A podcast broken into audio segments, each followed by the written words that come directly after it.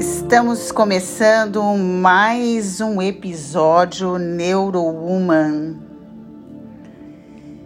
Episódio 8. Seja sem vergonha. É isso mesmo sem vergonha para viver a sua autenticidade, sem vergonha para viver a sua essência, sem vergonha para viver os seus mistérios, as suas vontades, sem vergonha, né? A gente, a gente ouve a expressão, tenha vergonha na cara. Eu diria ao contrário, tire essa vergonha da sua cara. E é isso que vai fazer você fluir na vida, ter uma vida autêntica, uma vida mais conectada com a sua essência e não tanto com a necessidade de ser certo e assim ter a aprovação do mundo externo. Na verdade, temos vergonha porque temos medo de não sermos aprovados, medo de sermos rejeitados e não saber lidar com essa rejeição. Aliás, esse temor é um temor universal, é um temor do ser humano. O ser humano é um animal que vive em bando e quer ser aceito pelo seu bando, quer ser amado, quer ser admirado, quer ser o líder a pessoa alfa. Essa é uma necessidade universal. E ela paira e produz, tá paira em, todo no, em todos nós, né? E muitas vezes produz muita infelicidade, na maioria das vezes.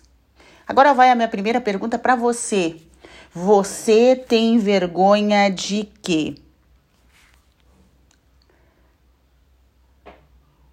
Pare um pouco, reflita. Você tem vergonha de quê?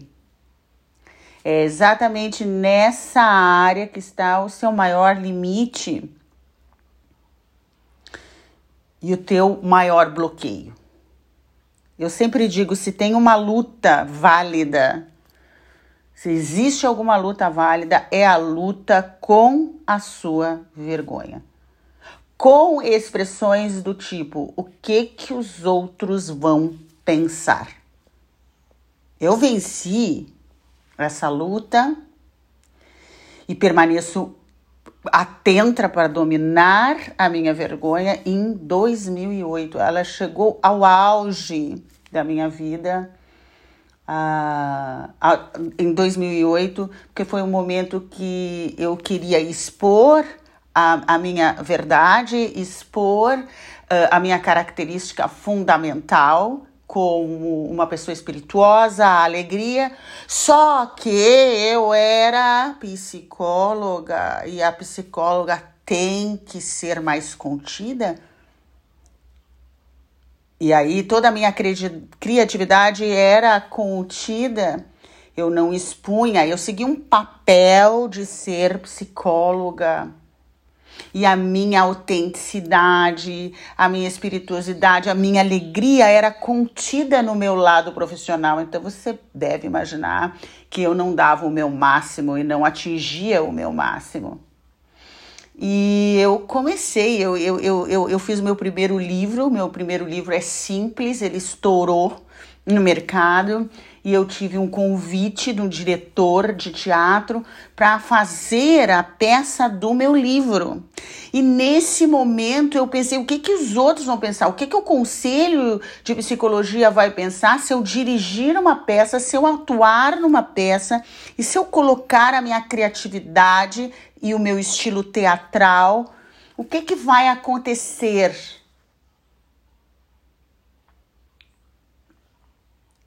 E eu precisei vencer isso. Eu precisei vencer esse meu lado que temia a rejeição, principalmente dos meus colegas. E veja o que aconteceu. Eu comecei a. Eu defini uh, todos os dias, começar o meu dia por um ano escrevendo na minha agenda, todas as manhãs eu escrevia. O que os outros pensam a meu respeito não é da minha conta. O que eu penso a meu respeito é o que realmente importa.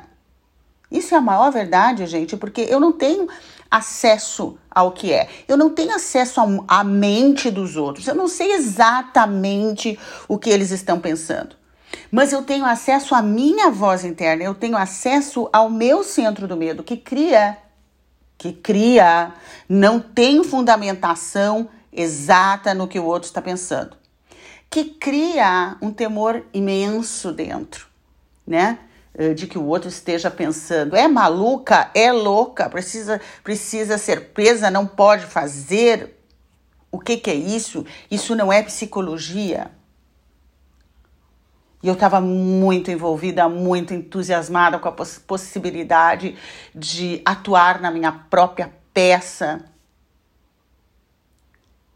criar minhas personagens. Convidei minha filha para fazer uma, uma personagem, convidei a minha melhor amiga para fazer uma personagem, mas eu estava embotada pela vergonha, pelo medo. E na verdade, o, no, depois que eu venci a minha voz, eu fiz a peça teatral, foi o maior sucesso, mas obviamente o Conselho Regional de Psicologia ele caiu em cima de mim. Eu tive que contratar advogado e lá explicar a minha criatividade, defender a minha criatividade. E nesse momento eu ganhei muito poder. Quando eu estive num comitê defendendo a minha criatividade. Foi um momento muito importante da minha vida. E eu quero dizer que muitas pessoas não vão te aceitar. Muitas pessoas não vão te compreender.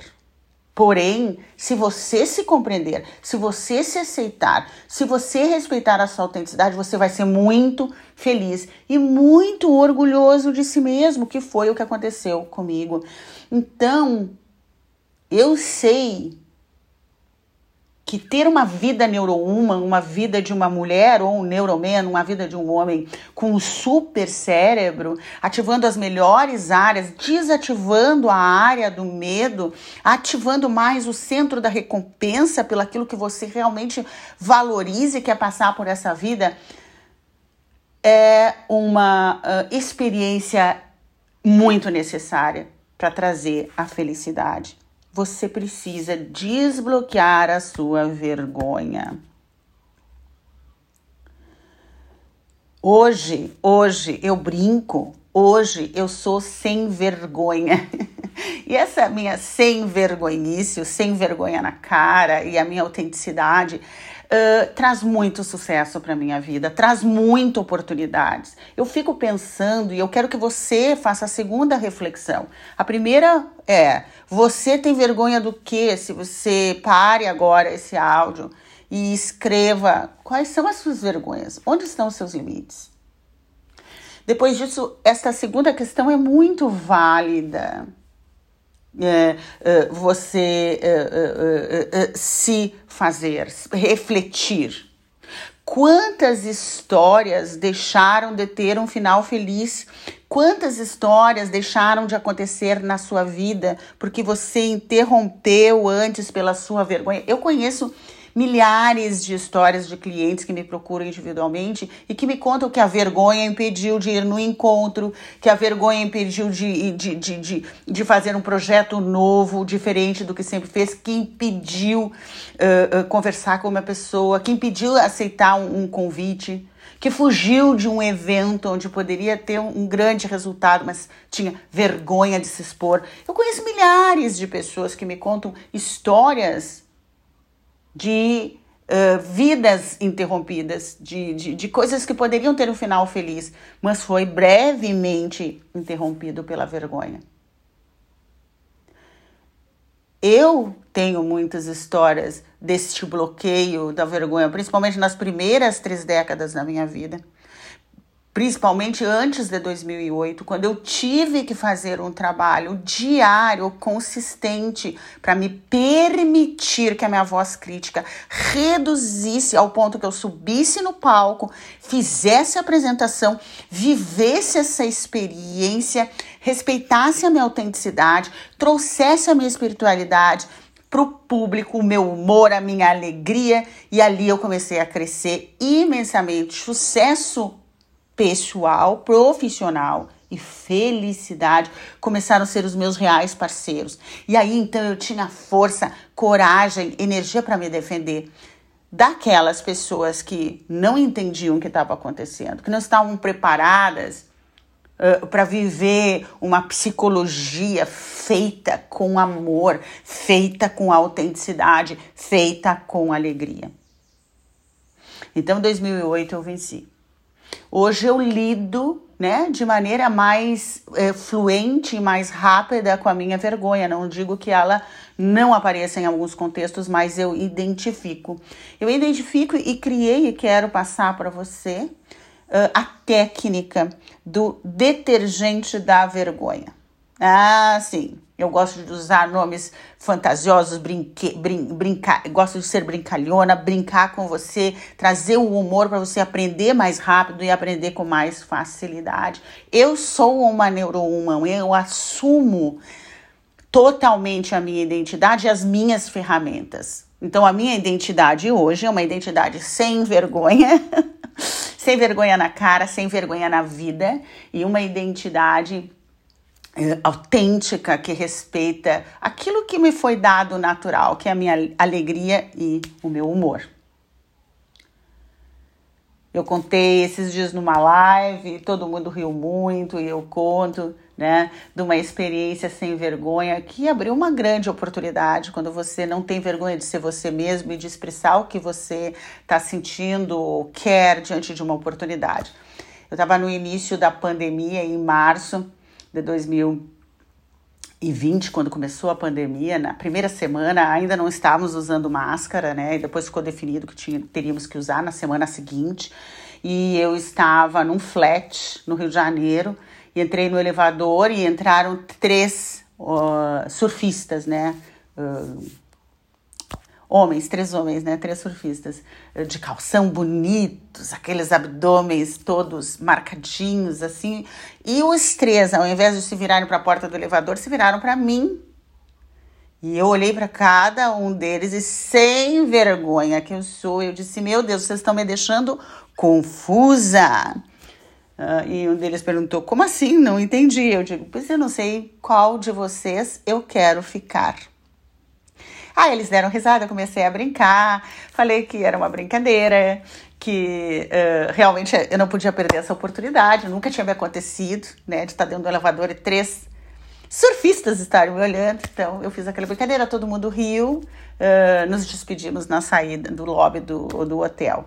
Um deles era meu vizinho de porta, lá do outro lado do corredor, né? E e essa abertura no elevador proporcionou ao, ao, longo da pandemia, no primeiro mês, na verdade, até julho, uma relação de amizade e de outras coisitas mas que não aconteciam por causa da pandemia, né? Mas veio acontecer depois. mas foi muito legal a experiência. Eu jamais teria vivido uh, aquela experiência, sabe, de ficar conversando num corredor de um flat, cada um na sua porta, porque, né, em função da pandemia, a gente não, não podia se encontrar, então a gente ficava na porta conversando à distância, né, toda do, do, do corredor e depois por mensagens e, e, tal, e foi muito bacana. E eu fico pensando, se eu não tivesse dominado a minha vergonha, era provável, né, que três homens me olhando dentro de um corredor, dentro de um elevador, uh, o mais provável que eu ficaria com muita vergonha, abaixaria a cabeça e comeria, começaria a mexer nas mãos, uh, ficar meio nervosa, meio agitada, rezando para que eles parassem de me olhar, que parasse aquele elevador muito tensa, né? Uh, era o meu normal. Hoje eu vivo essa autenticidade, esse meu jeito, né? E cada um vive a sua autenticidade do seu jeito. Eu não estou recomendando você fazer isso no elevador. É um exemplo, uma forma de você entender a libertação que você pode ter uh, dominando, limpando, usando o passo a passo desta técnica que eu criei para mim e hoje divulgo para milhares de pessoas. E agora quero que você tenha essa oportunidade de fazer esse passo a passo e utilizar no seu dia para ir dominando gradualmente a sua vergonha. A primeira que, questão que eu queria dizer é que em 2001 eu criei meu método próprio e esse método não é mais baseado na psicologia, né? Ela, ele começou a ser baseado nos estudos do cérebro. Foi ali dois, antes de 2001, uh, ah, entre 98 e 2001, que eu comecei a estudar o cérebro, né? Inclusive fui pioneira em trazer esses estudos para o Brasil. Eu estava nos Estados Unidos e comecei a estudar na primeira cadeira que falava sobre neurociência, que era psiconeuroimunologia nos Estados Unidos, e na Universidade da UCLA. E comecei a entender o funcionamento do cérebro, entender que existia finalmente um jeito objetivo da gente trabalhar as nossas dificuldades, como a vergonha, ativando melhores áreas do cérebro né? E aí eu criei o meu método Movimento Perfeito. O meu método, a base do meu método é não se envolva com os seus problemas. Dissolva os seus problemas. É? Quanto mais você se envolver com algo, quanto mais você falar sobre aquilo, quanto mais você uh, uh, uh, se envolver com esse problema, maior ele fica, porque é uma tendência cerebral. Onde você põe a sua atenção, aumenta, onde você retira a sua atenção, diminui. Então, lidar com a vergonha ou com qualquer problema tem um primeiro passo que é tomar a consciência que você tem aquele problema. Mas isso não significa se envolver com isso. Depois que você toma consciência que você tem aquela dificuldade, e hoje nós estamos falando da dificuldade, da vergonha, do medo de ser desaprovado, do medo de ser rejeitado, do medo de não ser aceito, esse medo tem um centro dentro do cérebro, que é o centro do medo, a região amidalar. Sempre que um estímulo externo provocar o medo de desaprovação, seja ele qual for o estímulo externo, você vai reagir de uma forma animal, primitiva, lutando, fugindo ou paralisando. Isso faz parte do nosso jeito humano de ser. Quanto mais você se preocupar com isso, se envolver com isso, maior fica a ativação do centro do medo. Quanto mais você entender como o seu cérebro funciona, tiver consciência de como o seu cérebro funciona, essa é a minha tese, mais você desativa o centro do medo. E Uh, deliberadamente, conscientemente, com as práticas que você aprende comigo, ativa o centro de recompensa. É isso que é necessário para você reduzir a sua vergonha.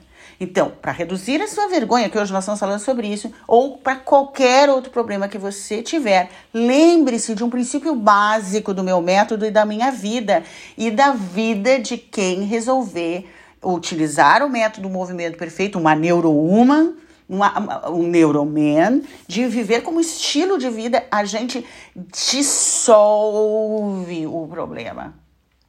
E o primeiro passo é ter consciência que ele está ali. Negar não é a solução. Sim, eu percebo, como um dia eu percebi e me trabalhei todo o ano de 2008 até 2009, eu percebo que a minha vergonha me bloqueia.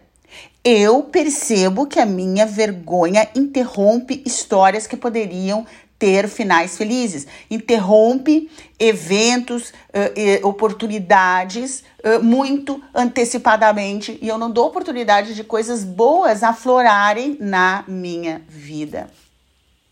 Então, quando eu tomo consciência disso, eu posso passar por um, para um segundo momento, que é o, o momento de dissolver.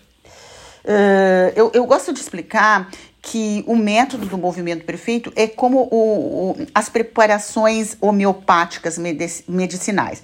Não sei se você sabe, as preparações homeopáticas elas são feitas dissolvendo-se as substâncias materiais específicas em líquidos e diluindo-se a, a mistura restante várias vezes, até que mais nenhuma característica química da substância material original possa ser encontrada no líquido. Durante esse processo de diluição progressiva, a mistura vai se dinamizando através do movimento pulsante que ocorre lá num determinado ritmo específico, e à medida que essa diluição daquela substância material acontece vai desaparecendo, mais potência aquela preparação vai se tornando. Quanto maior a diluição, maior a potência. Então, o que eu quero dizer é que quanto mais você dissolve a substância material de um problema, mais você vai fazendo um processo dinâmico, um ritmo que eu chamo de movimento perfeito, né? Diariamente você vai tomando consciência e se desligando da sua vergonha, tomando consciência e se desligando da sua vergonha, dissolvendo a sua vergonha conscientemente, tendo noção que ela está ali interrompendo e você vai dissolvendo frequentemente, é assim que você ganha a potência que potência, Rosa, da sua força vital, da sua essência aflorar. Eu diluí tantos eventos que vieram à vergonha ao longo da minha vida depois de 2008. Toda vez que eu sentia vergonha e me dava conta, eu ia dissolvendo, eu ia dissolvendo e aos poucos eu fui me distanciando desse problema universal que é a, a nossa tendência de querer agradar a todo mundo, a nossa tendência de sentir medo de ser reprovada. Eu fui dissolvendo, eu fui dissolvendo, dissolvendo, e a minha força vital, a minha essência, hoje toma conta. Então é essa essência que me dá coragem para enfrentar a opinião dos outros, porque os outros podem não concordar comigo e eles têm esse direito. O que os outros pensam ao meu respeito não é da minha conta. O que eu penso ao meu respeito é o que realmente importa. Eu precisei um ano escrevendo isso na minha agenda. Hoje eu preciso recitar esse meu mantra, que eu empresto para você recitar também. Recitar esse meu mantra apenas quando eu percebo que aquele estímulo X está provocando a minha vergonha. E eu começo usando esse mantra para dissolver. É o meu detergente de limpeza da minha vergonha em situações que ainda provocam. Porque é muito forte esse instinto de ser aprovado pelos outros. É universal, como eu falei, né? Então, o método que transforma a sua vida numa vida neurouma, uma vida neuromena, é um método que eu criei lá em 2001, um método movimento perfeito. E eu prego que você use essa metodologia de dissolver os seus problemas, sejam eles quais forem, utilizando práticas que eu fui criando ao longo desse tempo, de 2001 até agora, 20 anos de produção de técnicas, para que você vá dissolvendo, né? Hoje eu quero que você aprenda o detergente é, da vergonha para ir dissolvendo ela. Né? Também é muito importante que esse detergente tenha ação rápida, tá? Porque às vezes você tá aqui agora, tranquilamente me escutando, no momento que nenhum estímulo está causando vergonha por você. Eu espero, senão você não vai conseguir se concentrar em mim. Então, se você está me escutando agora no momento que não tem nenhum estímulo de vergonha, né? Você está concentrado nas minhas palavras. É fácil o seu cérebro lógico, racional. Nós temos, eu digo que a gente tem três cérebros, né? O cérebro lógico, racional, o cérebro emocional e o cérebro reptiliano, bem instintivo. Eles se misturam nas nossas decisões nas nossas escolhas. O mais lento para decidir, hum, quando você precisa que ele decida, a coragem que você não tem, é o lógico. Né? Você tem que ter uma atitude corajosa e dizer sim para uma proposta nova. É, é, é a, é, contar de lembrar dessa, dessa nosso áudio, desse nosso episódio 8. Ah, a Rosa falou. É 20 vezes mais lento você tomar essa decisão de controlar a sua vergonha do que do seu cérebro reptiliano, que é o primitivo, é o animal. Ele reage em menos de, de, de, de três segundos. Ele pá, ele é muito rápido, é o seu jeito instintivo de reagir com o quê? Com medo de ser desaprovado. Então, se você contar só com a sua parte lógica, né? você não consegue, porque ela é muito lenta. Então, só depois que você disse não para aquele evento com medo de se expor, e você chega em casa e você reflete, ou agora você me escuta, né? Você diz: puxa, por que, que eu recusei? Eu deveria ter tido coragem por X, Y, Z. Só que essa parte racional para tudo, tá? Ela é muito lenta comparada com o cérebro primitivo. E o cérebro emocional, ele é o que gera as emoções, a, emoção de tristeza, a emoção de culpa, a emoção de raiva, a emoção de medo, a emoção de desejo, a emoção de coragem. E, e, e ele, tá, ele é intermediário. Ele não é tão lento quanto o lógico, nem tão rápido quanto o instintivo. Mas uh, ele responde, vamos dizer que por segundo lugar. Tá? Primeiro lugar é o instintivo, segundo lugar vem o emotivo, gerando a emoção e provocando sensações, ansiedade ou tranquilidade em você, né? E o último, a tomar decisão, infelizmente, se a gente não treinar ele, eu treino muito esse meu lado racional, e hoje eu diria que pelos 20 anos de treino ele, ele já está mais rápido. Uh, uh, do que 20 vezes mais lento, tá? Ele já age mais rápido. Por quê? Porque ele é treinado com técnicas de que eu chamo de antecedência. Eu antecipo o meu dia. Na verdade, eu antecipo segmentos do meu dia com algumas práticas. Eu tenho três práticas básicas que eu uso em horários específicos do meu dia. Eu ensino essas práticas no meu curso online Mente Livre. Você pode até pesquisar, é um curso bárbaro que ensina as três técnicas essenciais para você lidar com o seu acelerar o seu cérebro racional, controlar o seu cérebro emotivo, dominar o seu cérebro primitivo. A vergonha está lá. A vergonha está lá no cérebro reptiliano, no cérebro mais primitivo. É uma das emoções mais básicas e universais. A vergonha, o medo de se expor, de não ser aceito. Né? Uma das expressões que as pessoas mais temem se dizer é o que os outros vão pensar. Elas temem. Inclusive, em 2019, o maior número de busca no Google foi a pergunta: como fazer para as pessoas gostarem de mim? Para você ver como as pessoas têm, você e eu, necessidade de ser aprovado. Em 2021, a pergunta mudou: como ter mais seguidores? Né? Então, hoje, o nosso inconsciente ele, ele, ele, ele, ele, ele se envergonha se tem poucos seguidores Exato. E fica feliz e se sente aceito se tem muitos seguidores. E as pessoas hoje estão medindo a qualidade das pessoas pelo número de seguidores, o que é muito errado. Porque só está mostrando ali popularidade ou que comprou seguidores. Não mostra realmente se aquela é uma boa pessoa, se ela é uma pessoa confiável, se ela é uma pessoa uh, de qualidade, né? Porém, o inconsciente hoje está voltado para isso. Veja, eu mesma já recebi no meu, na minha clínica, no meu consultório e hoje nos, nos atendimentos online, pessoas se sentindo rejeitadas, pessoas sentindo vergonha porque tem poucos seguidores.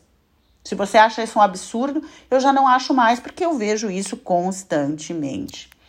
Então, o primeiro passo da técnica detergente da vergonha é você ter consciência de que você tem vergonha. Se você não tem consciência de um problema, você nunca resolve aquele problema. E depois você fica, você fica se perguntando por que, que as coisas não dão certo para mim? Por que, que eu não, não, não tenho coisas novas acontecendo para mim? Por que, que eu não tô ganhando mais dinheiro? Por que, que eu não tenho o relacionamento dos meus sonhos? Porque pode ser que uma das causas seja o seu bloqueio da vergonha. Você tem que tomar consciência. Esse episódio é a sua oportunidade para isso. Então, o primeiro passo é: sim, eu tenho consciência, eu tenho vergonha. E a minha vergonha é, pontue aí uma das suas grandes vergonhas, ou uma vergonha para a gente continuar trabalhando. Eu tenho vergonha de. Né? Assuma, essa é a primeira coisa que você precisa para a gente fazer um trabalho, tá? Agora, a minha outra pergunta é: onde a sua vergonha produz mais limitações? Na sua vida pessoal? Na sua vida profissional? Na sua vida de saúde? Na sua vida de felicidade? Onde a sua vergonha produz mais limitações? nós vamos trabalhar com três ingredientes. O primeiro ingrediente é o gatilho. Eu quero que agora você reflita Quais são os gatilhos externos que provocam a sua vergonha e que te limitam em uma área ou todas as áreas da sua vida? Em geral, em geral, tá? Os gatilhos são convites, eventos, propostas novas, um dos grandes gatilhos da vergonha falar em público. Onde está os seus gatilhos? Identifique. em geral, né, são convites, são eventos, são propostas que tiram você da sua zona de conforto. Então agora é o momento de você perceber quais são os seus gatilhos. Esse é o primeiro ingrediente que você tem que tomar consciência. Você identificou onde a sua vergonha traz mais limitações onde você sente mais vergonha. Depois, o segundo passo é identificar o gatilho ou os gatilhos.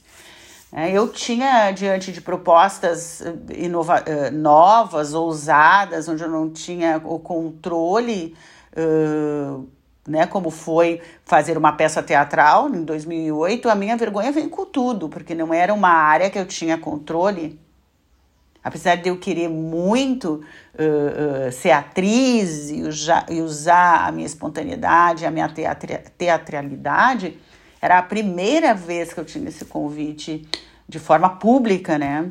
Então ali começou a aflorar muito a minha vergonha. Por isso que eu fiz esse trabalho. O que os outros vão pensar era o meu pensamento mais frequente e quase recusei. Se não fosse eu trabalhar o meu mantra, como eu falei para vocês, eu teria recusado. E você?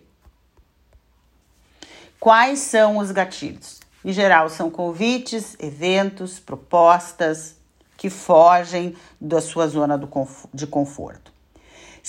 Terceiro ingrediente que é importante, você eh, entender qual é o seu comportamento diante desses gatilhos. Porque a gente tem alguns comportamentos evitativos, né? A gente evita dar sequência àquele convite, àquele evento, àquela proposta, né? Então a gente tem que. O segundo passo é identificar os comportamentos evitativos e interrompê-los. Tá? O que, que é comum ser esses comportamentos evitativos, né? Evitar o constrangimento, evitar uh, uh, uh, o, o, o temor de ser rejeitado. Perfeccionismo é uma das opções que muita gente utiliza, né? como comportamento evitativo, nunca estou pronto. Então, eu, diante do gatilho convite, eu, eu nunca estou pronto, nunca me sinto pronto, é o perfeccionista né? Tem aquele que é tão perfeccionista que já desiste, não é para mim, já diz não de imediato, é outro comportamento evitativo. Uh, desculpas e mentiras, já vi pessoas uh, usando desculpas e mentiras, aquela história de matar a avó duas vezes por ano para dizer que não posso, não posso assumir, né? Uh, não posso fazer essa reunião, não posso aceitar essa proposta. Então, por vergonha, muita gente se encrenca, né? Em função das suas desculpas e das suas mentiras. Tem um, uma outra forma que é a perda da libido, a perda do desejo, né? Então, eu, eu tenho tanta vergonha de me relacionar, de ir no encontro às cegas, né?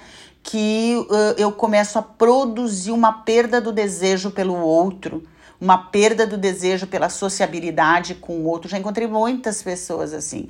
E, e a raiz das pessoas perderem o libido pelo, pelo, pelo outro, por encontros. Um, quando eu falo libido, é desejo né, de vida, né?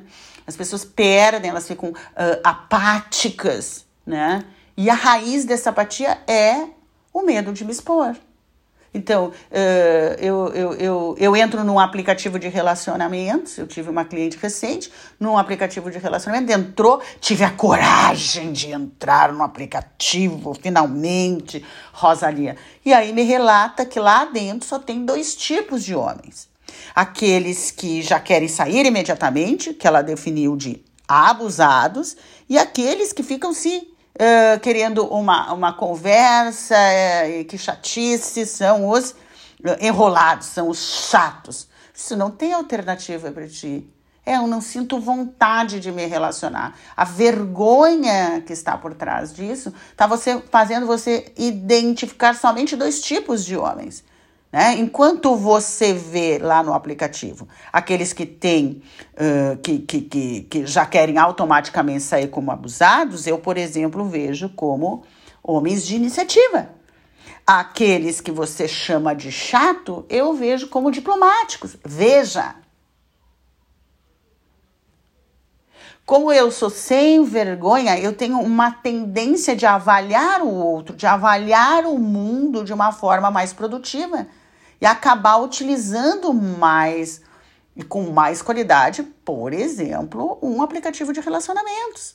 Não adianta só você entrar num aplicativo, ter a coragem de entrar num aplicativo. É ter a coragem de entrar num aplicativo, uh, se manter num aplicativo, mesmo uh, uh, dizendo muitos nãos, mesmo não fechando automaticamente com o perfil que você quer, até você encontrar os candidatos que você pode dizer, não, esse me serve. E para mim, realmente, enquanto a minha cliente via como os abusados e os enrolados, eu também classifico que tem esses dois tipos: o que tem iniciativa e o que quer conversar mais. E tá tudo certo, fica mais alongada a minha possibilidade de ter uma história feliz.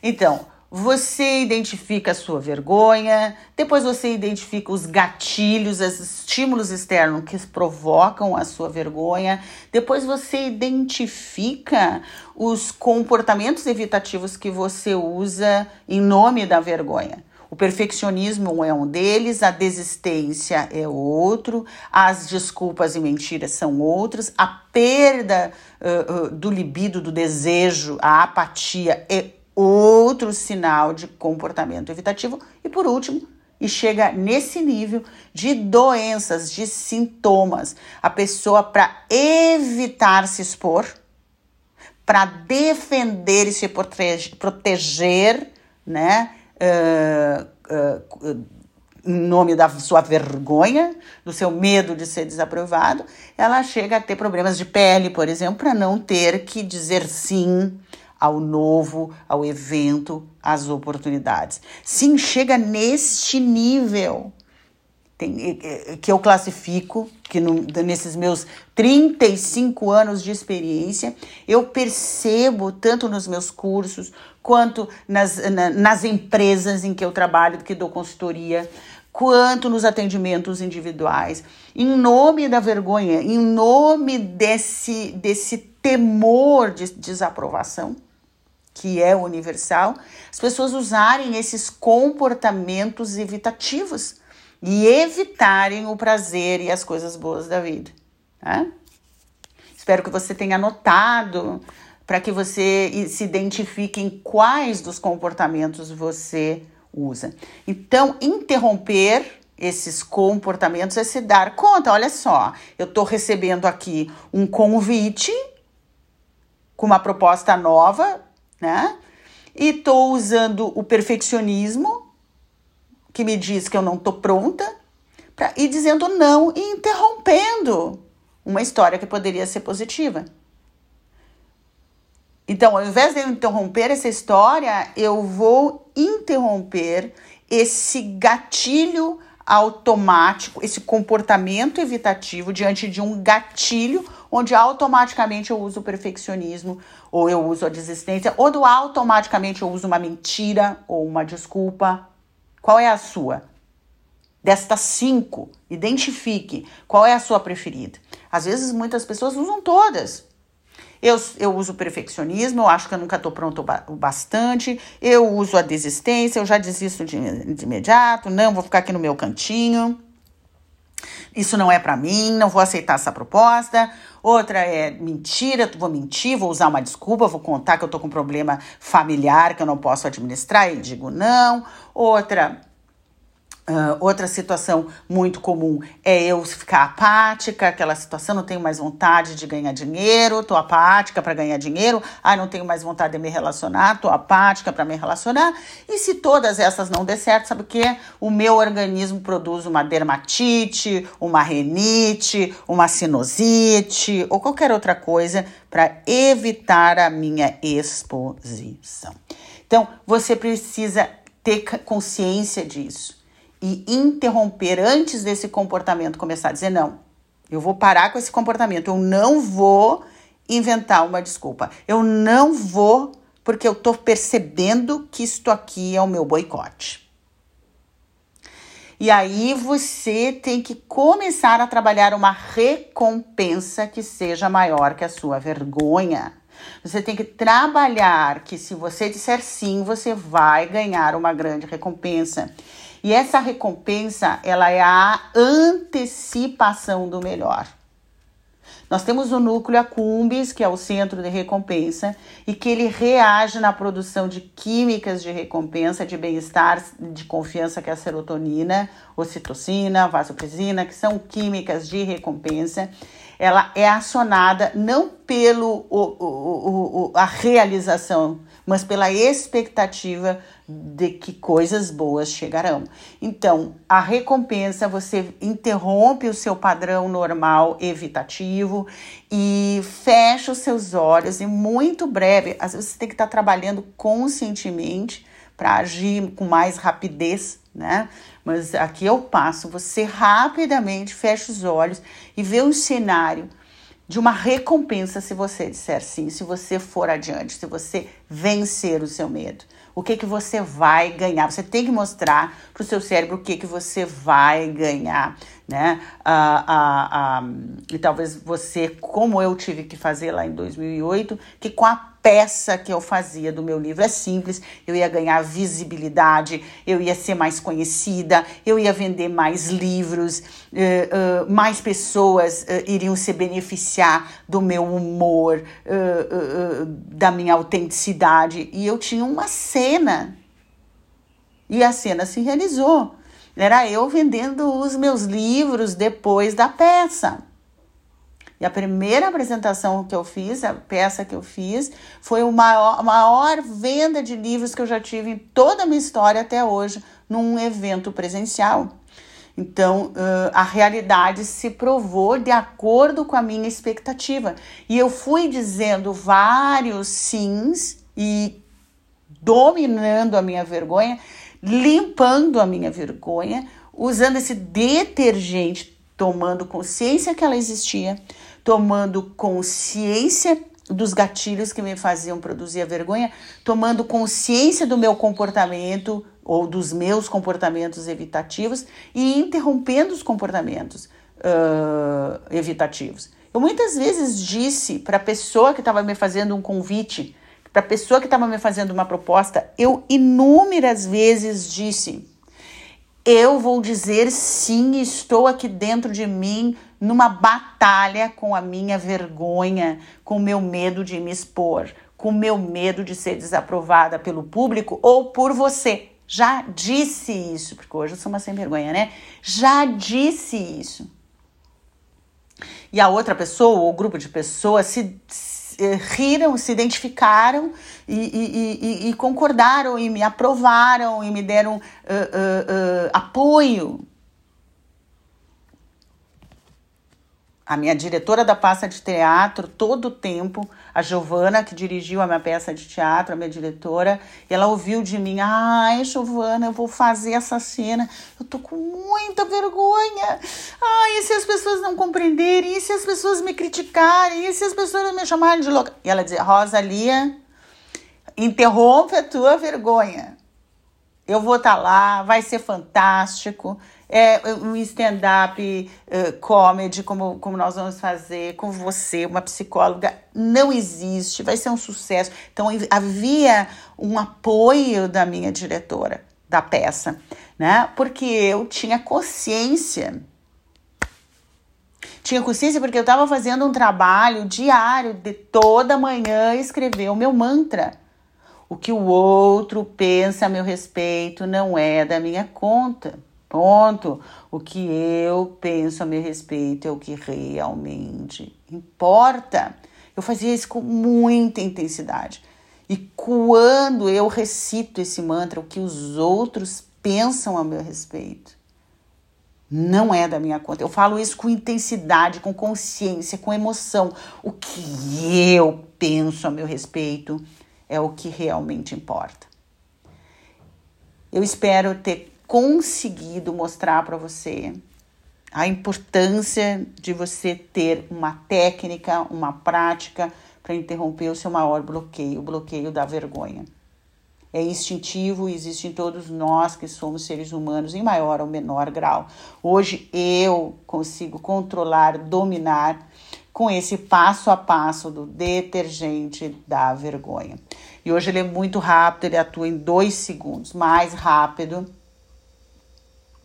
do que o meu cérebro reptiliano, que quer dizer não e que usa esses comportamentos evitativos. Então, chegando aqui no nosso final, eu vou repetir: identifique a sua vergonha, identifique os gatilhos, identifique os seus comportamentos evitativos, interrompa, perceba, toma consciência e pare. Não deixe o seu perfeccionismo ou, essa, ou os sintomas de doenças ou a apatia, ou as mentiras, identifique e interrompa. Interromper é simplesmente não dar seguimento àquele comportamento, parar aquele comportamento e afirmar o que os outros pensam ao meu respeito. Então você interrompe, para aquele comportamento evitativo e afirme. Depois feche os seus olhos por último, em alguns segundos cria a recompensa, o cenário de que você vai ganhar. Faça esses passos, anote esses passos, pratique esses passos. Só você saber e só você escutar esse áudio não é suficiente para você lidar com esse único que eu digo, luta, com essa única luta que vale a pena dominar a sua vergonha. Um beijo da Rosa e espero você no próximo episódio Neuro Uma.